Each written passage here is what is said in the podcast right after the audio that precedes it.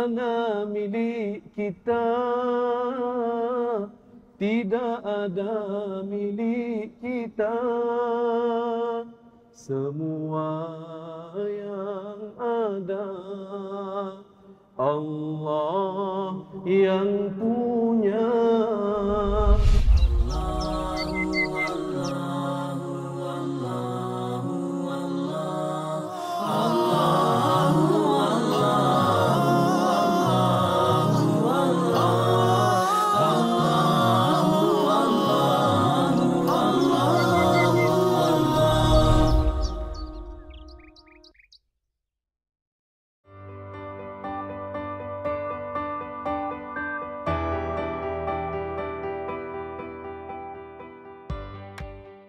Bismillahirrahmanirrahim. Assalamualaikum warahmatullahi wabarakatuh. Alhamdulillahi rabbil alamin wassalatu wassalamu ala sayyidil mursalin wa ala alihi wa sahbihi ajma'in amma ba'd. Alhamdulillah kita bersyukur kepada Allah Azza wa Jalla pada hari yang penuh barakah ini kita semua dapat berhimpun di Masjid Seri Sendayan kita bersiaran rancangan Al-Kuliyah pada petang ini tentunya kita mengisi hari-hari kita dengan kita menambah keilmuan dan kita menambahkan tazkirah kepada kita mudah-mudahan kita menjadi hamba Allah yang bertakwa di sisi Allah Subhanahu wa taala. Para jamaah, tuan-tuan haji maupun hajah sekalian, apa khabar semuanya? Alhamdulillah, saya tengok warga Seri Sendayan ni semua sihat-sihat belaka alhamdulillah. Kita raikan juga sahabat-sahabat kita, para pelajar SMKA Datuk Haji Abu Hassan Haji Sail Pedas Negeri Sembilan, para penuntut di Sekretariat Pelajar Pusat Islam Universiti Sains Islam Malaysia USIM dan seterusnya para jamaah Masjid Seri Sendayan yang dirahmati Allah. Pada kali ini kita nak membincangkan satu topik yang sangat penting sehingga kan dia diangkat kisahnya dalam Al-Quran para penonton dirahmati Allah. Kisah seorang manusia sukses. Kisahnya diangkat oleh Allah Azza wa Jalla sehingga nama insan sukses ini dinamakan dengan nama Surah Luqman. Baik, para penonton dan para jamaah yang dirahmati Allah Subhanahu wa taala sekalian. Surah Luqman merupakan salah satu surah dalam Al-Quranul Karim turutan nombornya bernombor 31 daripada 114 surah dalam Al-Quranul Karim. Kenapa surah ini dinamakan dengan nama Luqman? Kerana nama Luqman telah disebut secara spesifik di dalam surah ini. Dan secara ringkasnya surah Luqman merupakan surah Makkiyah yang terkandung di dalamnya 34 ayat, 548 kalimah, 2110 huruf dan ini merupakan pengenalan umum kita dengan surah Luqman. Apa yang istimewanya surah Luqman ini para penonton muslimin muslimat yang dirahmati Allah Subhanahu wa taala sekalian? Istimewanya ialah surah ini diturunkan kepada baginda Rasulullah sallallahu alaihi wasallam ketika Rasulullah berada pada tahun-tahun terakhir Nabi dan para sahabat berada di Makkah. Sebelum berhijrah ke Madinah Al-Munawwarah surah Luqman ini turun kepada baginda Rasulullah sallallahu alaihi wasallam di atas asbab ataupun sebab nuzulnya bagaimana terdapat seorang sahabat yang bernama Sa'ad bin Abi Waqqas.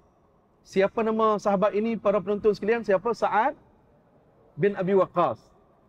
Sa'ad bin Abi Waqqas para penonton rahmati Allah apabila bonda beliau mengetahui yang beliau telah memeluk Islam, mengucap syahadah la ilaha illallah Muhammad Rasulullah bondanya rasa begitu marah kerana Sa'ad bin Abi Waqqas telah mengambil keputusan tidak ikut agama datuk nenek moyang mereka. Apa yang berlaku para penonton Sa'ad bin Abi Waqqas bagaimana bondanya telah buat mogok lapar. Maksudnya, selama tiga hari, ibunya mengambil keputusan tak mahu makan dan minum. Kerana apa? Protes. Kerana apa? Nak marah. Sebab anak anda dia, Sa'ad bin Abi Waqqas ini memeluk syahadah. Para penonton yang dirahmati Allah, Sa'ad bin Abi Waqqas imannya begitu jitu, begitu kuat sekali. Apa beliau kata? Kalaulah terdapat di dalam dirimu, wahai ibu, seratus jiwa sekalipun, walaupun ditarik satu demi satu jiwa tersebut, aku tidak akan tinggalkan agama Muhammad ini. Aku tidak tinggalkan agama ini. Aku akan tidak tinggalkan syahadah. La ilaha illallah Muhammad Rasulullah. Akhirnya, setelah tiga hari, para penonton dan rahmati Allah, apa yang berlaku? mak dia masih mengugut. Kalau kamu tak kembali kepada agama asal, aku akan terus begini. Saat masih meneruskan pendirian beliau, tidak patuh beliau kepada ibunya, beliau kata, tak mengapalah mak. Kalau nak makan, makanlah. Kalau nak minum, minumlah. Kalau tak mau pun tak apa mak. Ha, sampai tahap begitu. Sa'ad bin Abi Waqqas mempertahankan akidahnya. Akhirnya, hadirin hadirat, muslimin muslimat, para penonton sekalian, ibunya tewas juga, ibunya makan dan minum juga. Kenapa? Setelah tiga hari tak makan memang letih. Ya. Baik, hadirin rahmati Allah, turunlah ayat Allah surah Luqman ini, iaitulah ayat nombor 15. Allah Subhanahu Wa Taala menurunkan ayat tersebut. Baik, para penonton, untuk kita meneliti pesan Luqman ini, marilah kita sama-sama menghayati ayat-ayat indah dalam surah Luqman bermula ayat 12 hingga ayat 19 pada peringkat ini saya akan membacakan terlebih dahulu ayat 12 hinggalah ayat ke-15 para penonton yang ada mashaf saya jemput untuk kita membuka mashaf sama-sama untuk kita membaca dan kita tadabbur sama-sama. Bismillahirrahmanirrahim ولقد آتينا لقمان الحكمة أن اشكر لله ومن يشكر فإنما يشكر لنفسه ومن كفر فإن الله غني حميد وإذ قال لقمان لابنه وهو يعظه يا بني لا تشرك بالله إن الشرك لظلم عظيم. ووصينا الإنسان بوالديه حملته أمه وهنا على وهن وفصاله في عامين أن اشكر لي ولوالديك إلي المصير وإن جاهداك على أن تشرك بي ما ليس لك به علم فلا تطعهما وصاحبهما في الدنيا معروفا. واتبع سبيل من أناب إلي ثم إلي مرجعكم فأنبئكم بما كنتم تعملون. Sadaqallahul Azim. Para jemaah dan para penonton dirahmati Allah. Soalan yang pertama, siapakah Luqman Luqmanul Hakim yang sangat hebat, kata-kata beliau begitu hebat, kata-kata nasihat beliau kepada anak andanya begitu hebat sehingga direkod dan dirakamkan dalam Al-Quranul Karim. Kenapa begitu hebat seorang insan sukses ini? Di mana hebatnya? Para penonton, apabila kita meneliti hadis-hadis baginda Rasulullah sallallahu alaihi wasallam, tidak ada perincian yang terperinci tentang siapakah Luqman. Yang ada hanyalah Luqman merupakan seorang hamba yang saleh yang dianugerahkan kebijaksanaan al-hikmah kepada beliau. Itu sahaja. Adapun riwayat-riwayat lain sebagai contoh menyatakan Luqman ini merupakan seorang insan yang hidup pada zaman Nabi Dawud alaihi salatu wassalam. Ini pandangan yang pertama. Ada juga pandangan yang mengatakan Luqman ini merupakan orang Habasyah. Adapun pandangan-pandangan ini muslimin muslimat yang dirahmati Allah cukuplah kita berpada dengan sumber ataupun hadis yang Nabi mengatakan secara umum tadi Luqman merupakan seorang hamba ataupun manusia yang saleh. Cukup kita berhenti setakat itu sahaja. Kerana apa? Tidak ada perincian-perincian yang selanjutnya. Sebab apa? Di sinilah pentingnya hadirin hadirat yang dirahmati Allah. Apa sahaja perkara yang dinyatakan dalam Al-Quran itu sudah cukup penting bagi kita. Adapun perkara-perkara yang tidak diperincikan dalam Al-Quran dan hadis hadis Nabi sallallahu alaihi wasallam perkara tersebut tak disebut secara jelas, sudah tentulah perkara tersebut tidak begitu penting untuk kita beri penelitian ataupun perhatian. Yang lebih penting pada kita ialah untuk kita mengambil iktibar apakah nasihat-nasihat yang disebut oleh Luqman kepada anak-andanya.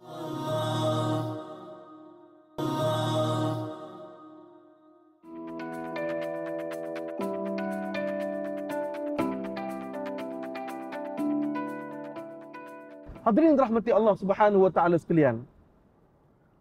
Luqmanul Hakim diberikan gelaran Al-Hakim. Al-Hakim yang bermaksud bijaksana. Para jamaah yang berada di Masjid Sri Sendaya ni ada ke yang nama Luqman Al-Hakim angkat tangan kalau kalau ada? Kalau ada kita bagi hadiah nanti. ha, kalau tak ada, ha, nanti ada anak-anak kan nak dapat cucu boleh letak nama Luqman Al-Hakim ini. Baik. Kebijaksanaan Luqman ini kerana beliau dianugerahkan kecerdikan dan mengikut Syekh Salah Al-Khalidi. Syekh Salah Abdul Fattah Al-Khalidi mengatakan bijaksananya Luqman ini ialah beliau memberikan nasihat kata-kata yang tepat pada konteksnya yang tepat pada sasarannya, yang tepat pada waktunya dan tepat pada tempatnya. Yang menyebabkan nasihat Luqman ini begitu berharga kepada anaknya dan tentulah kepada kita semua. Baik, hadirin rahmati Allah. Mari kita lihat nasihat yang pertama ataupun perkara yang pertama yang disebutkan dalam Al-Quran kami telah anugerahkan kepada Luqman hikmah. Mengikut ahli tafsir, mereka mengatakan Luqman ini diberikan hikmah kebijaksanaan kerana jawapannya ialah anishkur lillah. Kerana Luqman orang yang sentiasa tak berhenti bersyukur kepada Allah Subhanahu wa taala. Sentiasa terus menerus berterusan bersyukur kepada Allah atas nikmat yang Allah kurniakan kepada beliau. Hadirin rahmati Allah, nasihat Luqman kepada anaknya yang pertama ialah pada ayat nombor 13 Wa id qala Luqman li ibnihi wa huwa ya'idhuhu la wa huwa ya'idhuhu ya bunayya la tusyrik billah Tuan-tuan, perkataan wa idh qala. Kita tengok pada perkataan huruf waw dahulu. Waw itu dalam bahasa Arab waw al-atifah. Yang bermaksud ayat nombor 12 ada kaitan dengan ayat yang pertama hingga ayat 11 dalam surah Luqman.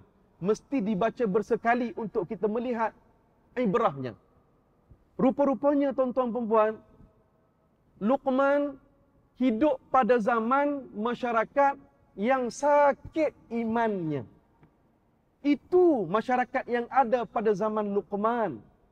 Maka dengan sebab itu tuan-tuan perempuan Luqman mengambil perhatian membuat teguran kepada anaknya yang berada di bawah kawalannya supaya terselamat jangan jadi seperti masyarakat yang tenggelam dengan akhlak dengan iman dan sebagainya nasihat nombor satu La tusyrik billah. Janganlah kamu mensyirikkan Allah. Para ibu bapa penonton Al-Kuliah sekalian, ini nasihat nombor satu yang kita mesti sentiasa beri kepada anak-anak kita. Jangan sesekali mensyirikkan Allah subhanahu wa ta'ala. Yang kedua, hari ini tuan-tuan, perempuan yang dirahmati Allah, cabaran isu-isu yang menggugat akidah anak-anak muda kita begitu banyak sekali. Apa isunya? Kita namakan satu persatu. Serangan itu datang satu persatu. Khurafatnya, tahyulnya, percaya kepada sial majalnya, ideologi-ideologi yang sesat, pluralisme, superliberalisme dan sebagainya Maka dengan sebab itu para penonton rahmati Allah, nasihat ini mesti sentiasa kita sebut, sebut dan sebut kepada anak kita jangan syirikkan Allah Subhanahu wa taala. Tuan-tuan, menariknya dalam ayat ini kita tengok perkataan ya'idhuhu wa huwa ya'idhuhu. Ya'idhuhu itu bermaksud Luqman tanpa letih sentiasa memberi nasihat kepada anaknya tanpa letih sentiasa memberikan nasihat kepada anaknya dan sentiasa memberikan harapan kepada anaknya anaknya pasti ikut nasihat ayahandanya ini perkara seterusnya yang menarik tuan-tuan kalau kita tengok dalam al-Quran surah Luqman ini perkataan ya bunayya ya bunayya ini bermaksud Wahai anakku. Kalimah at-tasghir. Kalimah ini bermaksud walaupun anak tu telah dewasa, tetapi perkataan yang digunakan oleh si bapa ini, perkataan yang lunak. Memanggil dengan bahasa yang santun dan hikmah. Tak marah-marah, tidak label-label. Ha, ini perkataan yang digunakan oleh Luqman bila panggil atau beri nasihat kepada anaknya. Kalau bahasa orang kita tuan-tuan kalau di Kelantan kita panggil awe. Awang. Ha, kalau awang ni ya Allah bahasa manja lah. Ya. Kalau orang di sebelah Pulau Pinang dia kata cek. Awak cek lagu ni. Ha, itu bahasa manja lah. Kalau orang di apa nama Sendaya ni apa bahasanya? Apa bahasanya? Jang, ha, hobing jang hobing. Ha, kan? Ha, jang. Ha, itu bahasa yang lembut. Begitulah. Walaupun anak tu mungkin dah remaja, tapi bahasa yang digunakan menggunakan bahasa yang menunjukkan kita sayang kepada anak tersebut. Tuan-tuan, menariknya nasihat itu diberikan kesan. Kalaulah mensyirikkan Allah, kesannya inna syirka la zulmun azim. Syirik itu merupakan perkara yang zalim kepada Allah Subhanahu wa taala. Kezaliman yang besar yang akan dihukum di hari akhirat nanti. Tuan-tuan perempuan muslimin muslimat yang dirahmati Allah. Ayat nombor 14 dan ayat nombor 15 ini bukan kata-kata Luqman. Ayat nombor 14 dan ayat nombor 15 merupakan kata-kata Allah Azza wa Jalla.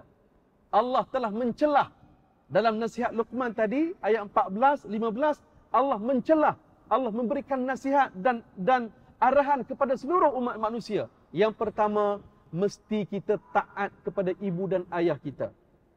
Dan yang kedua, jangan terlupa dalam konteks asbab nuzul ayat ini walaupun walaupun Sa'ad bin Abi Waqqas bondanya minta kembali kepada ajaran asal arahan daripada bondanya itu merupakan arahan yang bercanggah dengan agama tak perlu ikut tetapi walaupun ibu dan ayah itu masih kafir masih belum Islam tidak menghalang kepada kita untuk berbuat baik kepada ibu dan ayah kita. Bahkan menjadi wajib kepada kita walaupun ibu ayah masih belum Islam kita mesti berbakti kepada mereka. Itu kewajipan dalam agama.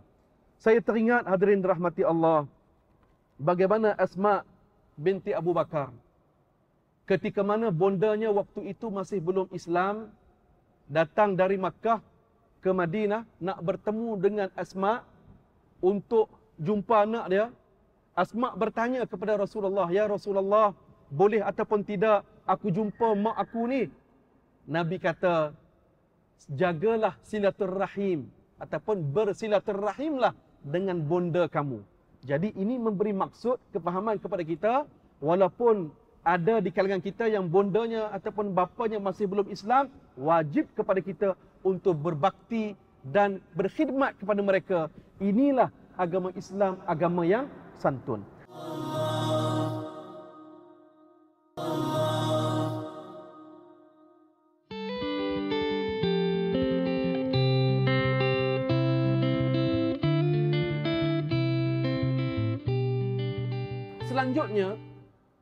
pada ayat nombor 16 sampai ayat 19 ia datang semula. Datang semula nasihat Luqman yang Allah rakamkan dalam Al-Quranul Karim. Ayatnya berbunyi Bismillahirrahmanirrahim. Ya bunayya innaha in takum مثقال حبة من خردل فتكون في صخرة فتكون في صخرة أو في السماوات أو في الأرض يأت بها الله. إن الله لطيف خبير. يا بني أقم الصلاة وأمر بالمعروف وانهى عن المنكر واصبر على ما أصابك إن ذلك من عزم الأمور. ولا تصعر خدك للناس ولا تمش في الأرض مرحا. إن الله لا يحب كل مختال فخور واقصد في مشيك واغضض من صوتك إن أنكر الأصوات لصوت الحمير. صدق الله العظيم. Para penuntun, ya bunayya yang pertama tadi, Luqman memberi nasihat kepada anaknya jangan mensyirikkan Allah, betul? Kita masuk kepada kalimah ya bunayya yang kedua. Wahai anakku, Luqman berpesan, wahai anakku sesungguhnya jika ada sebarang perbuatan sama ada baik ataupun buruk, walaupun sebesar mithqala habbah walaupun sebesar biji sawi. Kata Luqman, wahai anakku, kalaulah perbuatan kamu sama ada baik ataupun buruk, walaupun sebesar biji sawi yang terletak di atas batu yang besar dan keras, dan juga kalaulah batu itu tersembunyi di antara langit dan bumi, tersembunyi di langit ataupun di bumi. Innallaha latifun khabir. Allah tahu. Tuan-tuan perempuan, ini nasihat yang kita mesti berikan kepada anak-anak kita. Menariknya perkataan ini tuan-tuan, walaupun amalan kita semua sebesar biji sawi yang diletakkan di atas batu besar yang keras ataupun diletakkan di langit ataupun di bumi, tak ada satu pun teknologi yang ada di atas dunia ini mampu untuk mengesan. Tetapi, innallaha latifun khabir. Latifun bermaksud Allah tahu biji sawi itu duduk tang mana. Allah tahu biji sawi itu duduk di mana. Allah tahu. Khabir. Khabir. Apa maksudnya? Khabir bermaksud Allah maha mengetahui. Allah akan ambil biji sawi tersebut dan tunjukkan kepada kita. Ini biji sawi yang tersembunyi itu. Tengok hebatnya Allah Azza wa Jalla. Ini nasihat yang kedua yang diberikan Luqmanul Hakim kepada anak endanya. Muslimin muslimat yang dirahmati Allah. Nombor tiga, Ya Bunayya. Ya Bunayya nombor tiga. Yang pertama, Luqman berpesan kepada anaknya, Wahai anakku, dirikan salat. Tuan-tuan, nasihat ini kita kena pesan sentiasa dan yang paling penting kita sebagai ibu ayah kita yang mesti terlebih dahulu datang ke masjid, datang ke surau untuk berjamaah untuk salat lima fardu itu. Kita terlebih dahulu yang mesti buat. Kerana apa? Anak-anak lebih cepat faham apa yang kita buat berbanding apa yang kita sebut. Hadirin rahmati Allah. Salat merupakan pendinding kekuatan kepada kita semua. Apabila salat dijaga, insya Allah anak-anak kita pasti terjaga. Kerana itu tuan-tuan, sesibuk mana pun kita bekerja, jangan lupa salat jamaah dengan anak-anak mesti kita buat. Yang kedua, para penonton, Luqman memberikan nasihat kepada anak dia, kita jadi baik ataupun bersalat jadi orang baik jangan jadi orang baik seorang-seorang diri kita saja seterusnya kita kena al-amru bil ma'ruf wan nahyu 'anil munkar kita mesti mengajak orang untuk buat baik dan mencegah kemungkaran.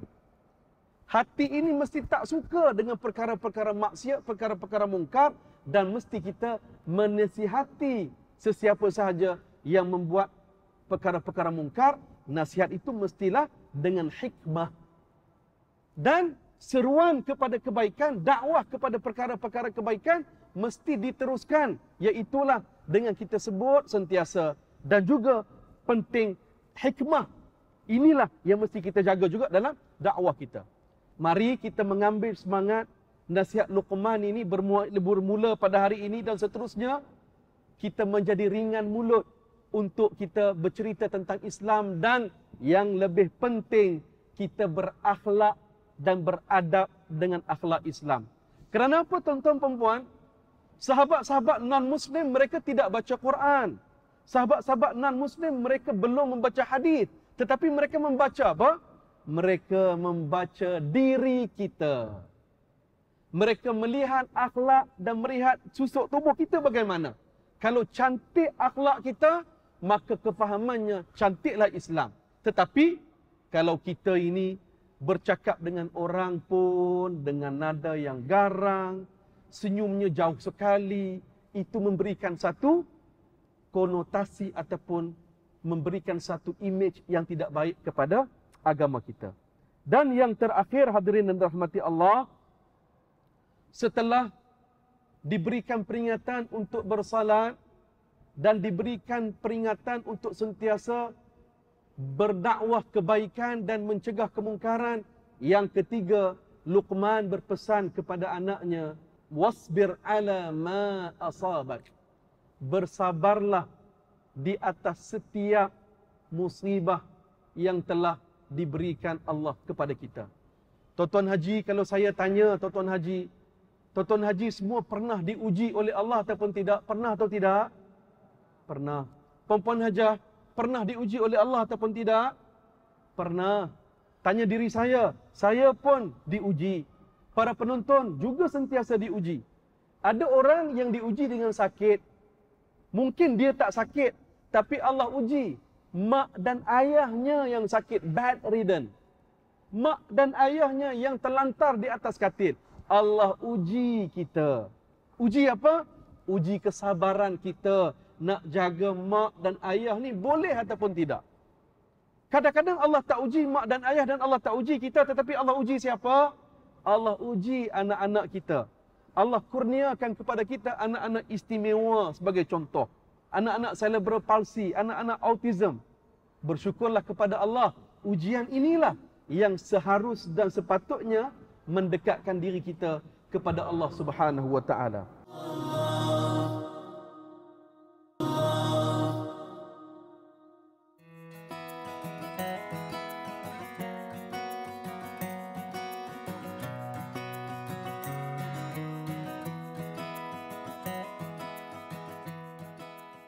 Kerana itu, sahabat-sahabat yang telah dilatih oleh Rasulullah sallallahu alaihi wasallam keimanan mereka dan tahan lasak mereka begitu luar biasa.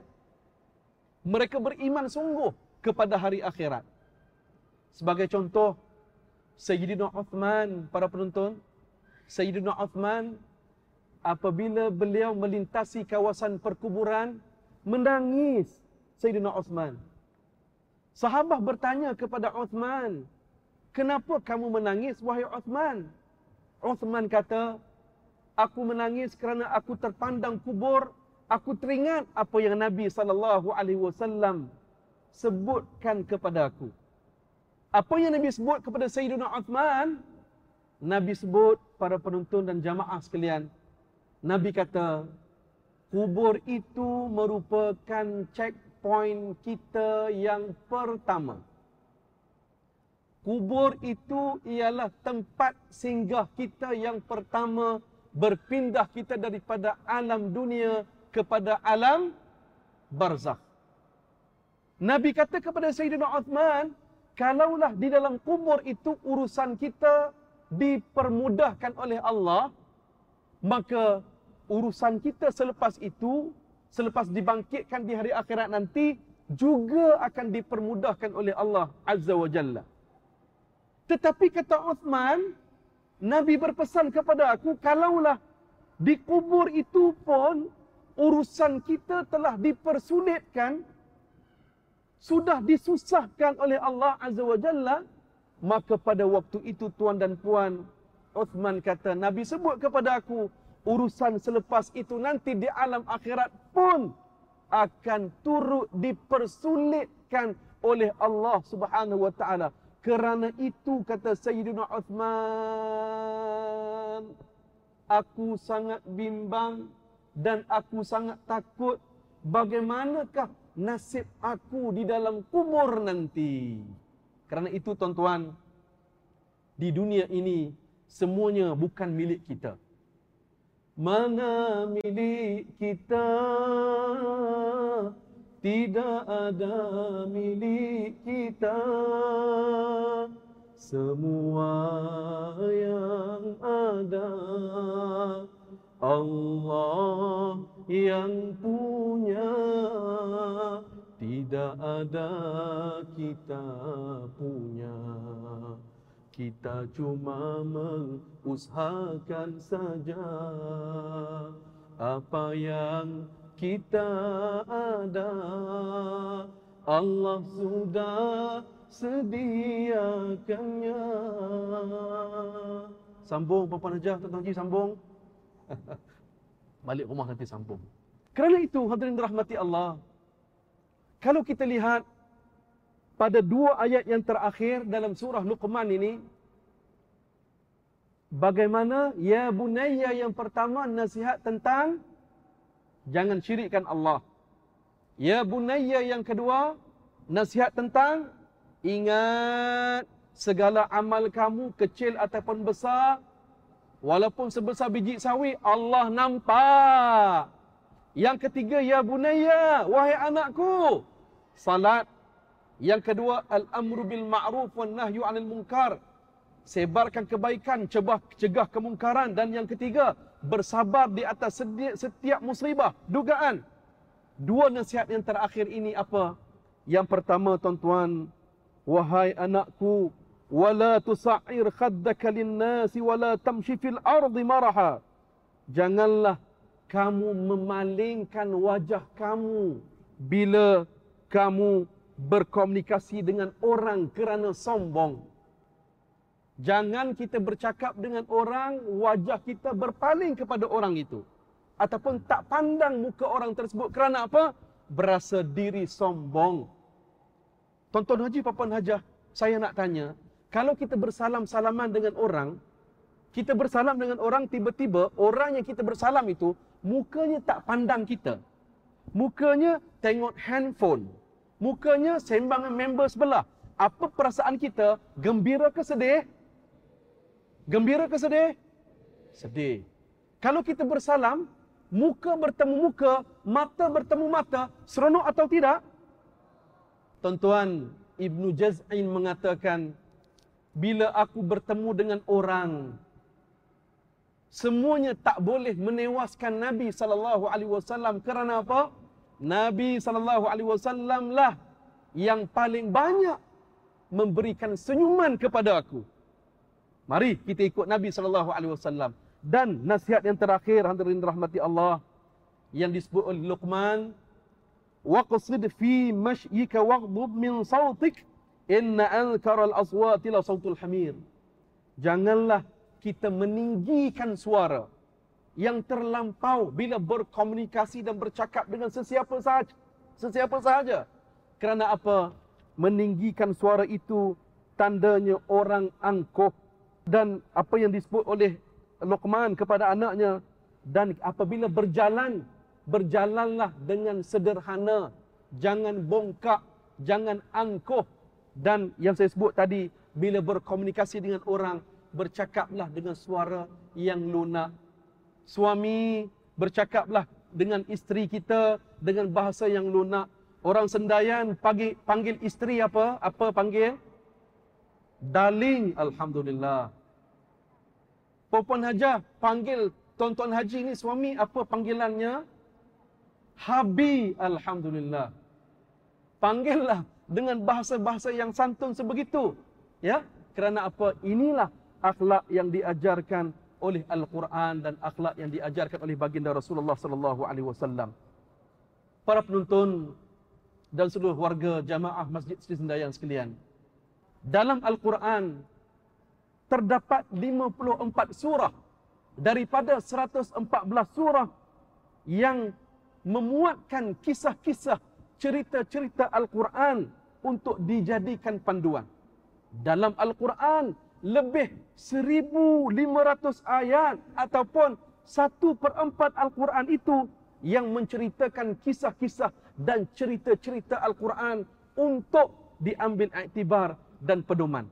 Salah satunya ialah pesan Luqman dalam surah Luqman yang sama-sama kita amati dalam rancangan kita pada petang ini Al-Kulliyah. Mudah-mudahan kita semua diberkati oleh Allah Subhanahu wa taala yang baik datang daripada Allah, yang kurang dan lemah itu datang kelemahan diri saya. Saya doakan seluruh jamaah dan para penonton kita semua mendapat rahmat dan redha Allah Subhanahu wa taala.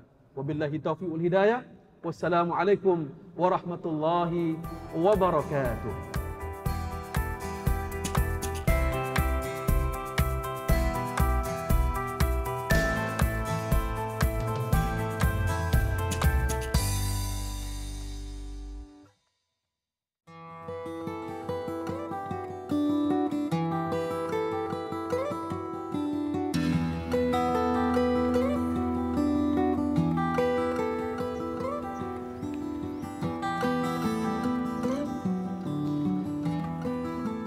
Ada siapa yang pernah terlepas daripada tergigit lidah dengan orang-orang di sekelilingnya. Kadang-kadang dengan orang yang tersayang pun kita boleh tergigit lidah. Tapi apatah lagi kalau kita ni orang Malaysia, lagilah orang Malaysia ni selalu mudah tersentap orang kata. Jadi perkara-perkara kecil pun kita boleh bergaduh lama. Kadang-kadang perkara kecil pun bukan bermasa muka satu dua hari, tapi boleh berbulan-bulan ataupun bertahun-tahun lamanya. Kat sana ada ramai orang yang menjauhi saudara mara dia yang dah tak bertegur sapa dengan saudara mara dia bertahun-tahun kerana mungkin salah satu daripada kesilapan ataupun salah sangka sahaja. Nabi sallallahu alaihi wasallam ajar kepada kita kalau kita nak masa muka, kita nak bertelingkah dengan seseorang, maka janganlah lebih daripada tiga hari. Nabi SAW sebut, yahillu li muslimin ayyahjura akhahu fawqa thalath. Janganlah boykot saudara seagama kamu lebih daripada tiga hari. Yaltaqiyan fayu'ridu hadha wa yu'ridu hadha. Yang mana kedua-dua ni saling berjumpa, bermasa muka, paling-paling muka ni semua, merajuk. Nabi kata, wa khairuhuma alladhi yabda'u bis salam. Dan orang yang paling baik daripada dua pihak yang bertelingkah ini adalah orang yang mulakan dulu beri salam. Sebab orang yang mulakan dulu beri salam, dia beralah. Diturunkan ego dia. Difikirkan tentang kebaikan. Difikirkan tentang keridaan Allah. Maka dia beralah. Kita boleh juga kita boleh juga untuk nak hantar mesej dulu ataupun kita datang ke rumah dia. Yang penting kita beralah turunkan ego kita untuk nak berbaik-baik demi menjaga ukhuwah Islamiyah yang sangat-sangat dituntut oleh agama. Jadi dalam urusan keduniaan, jangan sesekali kita merajuk lebih daripada tiga hari. Cukup tiga hari untuk pujuk diri kita. InsyaAllah kita amalkan pesanan Nabi kita ini. Ya Rabbana a'tarafna bi annana aqtarafna wa ananna asrafna. على لظى أسرفنا يا ربنا اعترفنا بأننا أقترفنا وآننا أسرفنا. على لظى أسرفنا فتب علينا توبة.